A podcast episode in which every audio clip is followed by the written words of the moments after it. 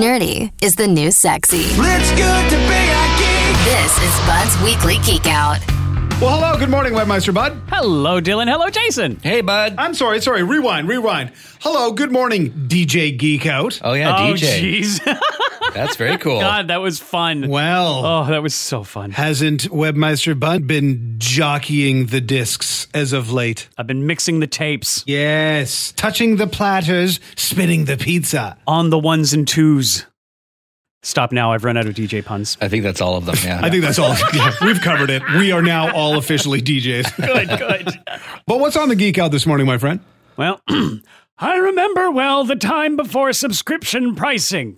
I was a naive young geek paying outright for my software every few years. But in twenty eleven, with Photoshop C S five came the first I've ever heard of software as a service, as we call it today, when Adobe introduced an option to pay a monthly subscription fee for your software. They would remove that as an option a few years later. The idea was you pay once a month, you get all the new updates, whether you want them or not, and you never stop paying and never lose your software. Well, everybody's doing it now, including car makers. Like, I kind of get it. From a capitalist standpoint, companies want to make more money from us consumers. Always. Why not charge us a small amount each month so it'll seem like less money? We have calculators. We can figure out how much it adds up year by year, but they keep doing this, and the latest twist seems just bonkers. In South Korea, B M W is being raked over the proverbial coals for turning many of the features of their cars into paid subscriptions. In twenty eighteen, B M W tried to make Apple CarPlay a paid service. No, no, it's included where you can get it, but they were trying to charge people eighty dollars a year for that. Everyone hated it. They dumped the plan next year. But did that stop them from trying again?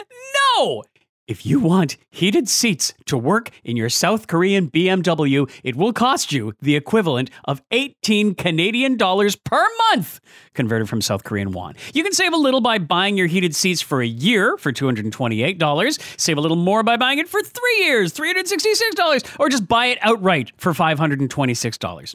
If you want High Beam Assistant, which bogglingly turns your high beams on or off depending on traffic, well, that's ten bucks a month. You can pay for remote start. You can pay for your heated steering wheel. You can even pay a one-time cost of one hundred seventy-seven Canadian dollars for Iconic Sounds Sport, which pumps in enhanced engine sounds through the stereo. Jeez, I got to tell you, Bud, I noticed this on my Tesla. Tesla does this, but it's only for the rear heated seats. And basically, it's just an upgrade that you pay. It's not like a monthly subscription. Okay. But it instantly pissed me off knowing that the heaters were in the seats. They're there. Oh, yeah. yeah. They've they've spent all their money to install the heated seats. Oh, yeah.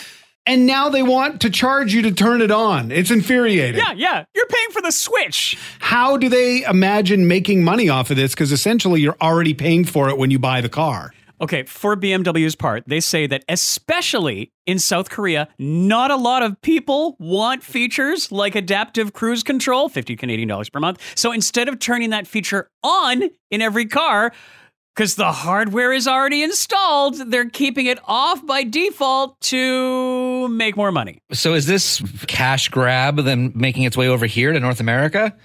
So far, no.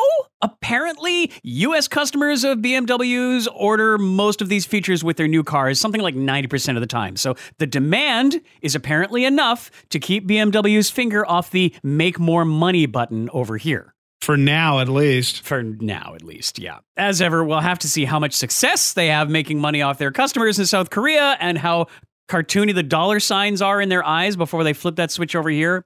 Whether or not you're a Beamer driver, subscriptions are here to stay because money is the root of all stupid. And you can read more about the stup- or the functions on demand features of new B M Ws in South Korea at the zone dot f m slash geek out.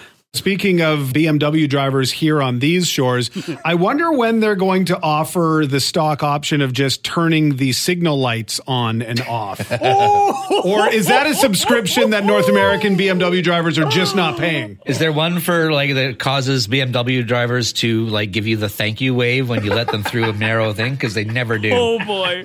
Oh, we're getting into muddy waters here. I'm not even weighing in on this. In fact, actually, Bud, now that I think about it, to play it on the safe side, because we've been down this road before. Yeah. This is exactly how we'll find out that B M W is a big client of ours. Oh, yeah. It might well be yeah, no kidding. Okay.